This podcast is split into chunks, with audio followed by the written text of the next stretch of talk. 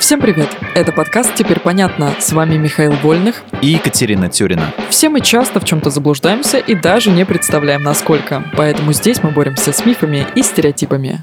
Мифы про молнию, телегонию и силу Кориолиса. Короче говоря, разбираем популярные наукообразные мифы, в которые давно пора перестать верить. Веришь ли ты, Катя, что молния никогда не бьет в одно и то же место? Еще пять минут назад верила, а сейчас сомневаюсь. Ты бы просто так об этом сейчас не спрашивал. Не спрашивал бы, а все потому что это миф. Согласно исследованиям специалистов НАСА, существует вероятность в 67%, что молния ударит по крайней мере два раза в одно и то же место, или в область в радиусе от 10 до 100 метров от него. Разряды регулярно попадают в высотные здания. Например, небоскреб Empire State Building получает по 100 ударов в год. А в Салливана, смотрителя парка Шинандоа в Виргинии, молния ударила аж 7 раз за его карьеру. Он остался в живых и даже оказался в книге рекордов Гиннесса. Семь раз? Ничего себе. Вера в этот миф может стоить жизни. Во время грозы не нужно ходить туда, куда ударила молния, в надежде, что она больше там не появится. Вместо этого лучше найти укрытие и держаться подальше от окон, источников электричества, металлических предметов и высоких объектов. Окей, я запомню это. Давай перейдем к телегонии. Про нее я слышала еще будучи подростком. И, если честно, не очень-то верила в ее правдивость.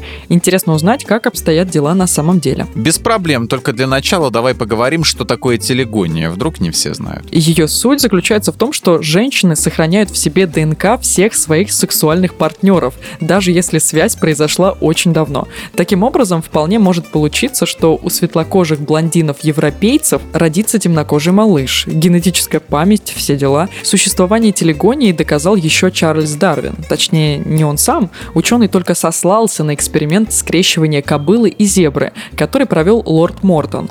Но все равно, Дарвин ерунды не скажет. Телегонии не существует. Серия экспериментов по разведению лошадей и зебр шотландского зоолога Джеймса Юарта опровергает опыты Мортона. Последующие исследования также не нашли подтверждений существования телегонии. Да и вообще нужно сказать, что у некоторых животных сперматозоиды живут гораздо дольше, чем у людей. Например, рыбы гуппи могут несколько раз давать потомство от одного и того же самца, потому что подолгу хранят его половые клетки в организме. Но человеческие сперматозоиды жизнеспособны примерно 5 дней, не больше. Кругом обман. Не последний вопрос. Правда ли, что сила кориолиса влияет на воду в туалете? Не проверяла, но слышала, что вода, смываемая в ванной или в туалете в южном полушарии, вращается по часовой стрелке, а в северном против.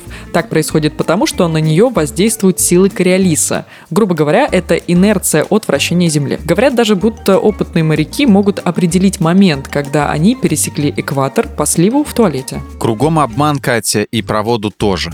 Сила Кориолиса действительно существует, но влияет она на крупные явления вроде движения воздушных масс, ураганов и океанических течений, на формирование русла рек, а также на мелочи вроде баллистики снайперских пуль на больших расстояниях или орудийных снарядов. Но на слив в унитазе воздействие силы Кориолиса настолько мало, что им можно пренебречь. То есть, если мы с тобой будем находиться в противоположных полушариях и одновременно сольем воду из бачка унитаза, то она будет закручиваться одинаково, Вероятнее всего, да. Ровно такой же эксперимент провели физик Дерек Мюллер и инженер Дестин Сандлин. Они, будучи на разных полушариях, одновременно сливали подкрашенную воду и никаких различий в потоке не обнаружили. А вот что действительно влияет на направление движения воды, так это конструкция слива и водопровода и давление жидкости. Это доказал еще в 1962 году Ашер Шапира, эксперт по механике жидкости в Массачусетском технологическом институте. Теперь понятно. Но все же, если вдруг будешь на юге Африки, позвони и